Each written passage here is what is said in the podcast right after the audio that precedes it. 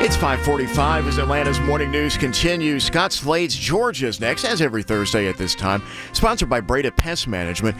This week, if literally your life depended on it, how would you keep warm enough to survive nights like we've had this week and are about to have again?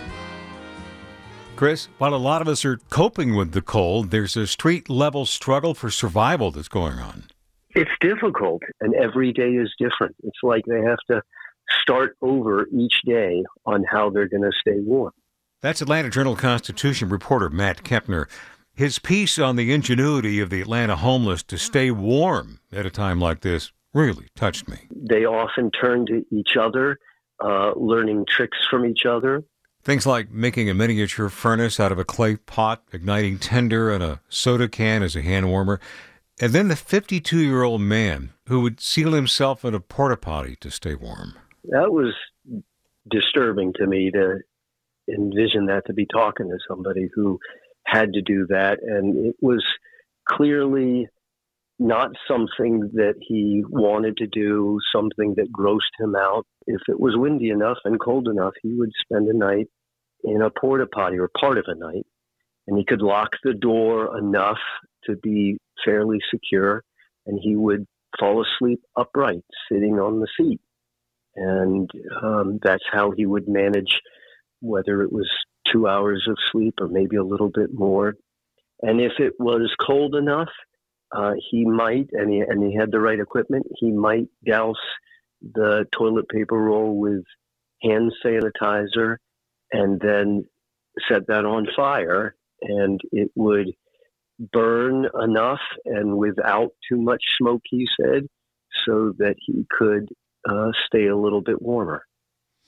Wow. But he said it smelled awful. Thanks to local governments and nonprofits, there are more warming centers at times like this, says Matt. And for the most part, they're answering the need. So they make space, and they so far they've been telling me they're uh, they think they have enough capacity to handle uh, the folks that they need to serve. But at the same time, not everybody will go to uh, the the warming stations for a variety of reasons. Um, some of them very practical, such as well, I can't leave behind, you know, my tent and my sleeping bag and all that other stuff because it it could get stolen, mm-hmm. and then I'd be uh, they'd be worse off, you know, the next time it gets cold. So there's a, a very much a balancing act that they have trying to stay warm the Salvation Army of Metro Atlanta, the Atlanta Union Mission, Must Ministries. There's a nonprofit near you that is helping out here that could use your help. As the AJC's Matt Kempner says, this story isn't going away.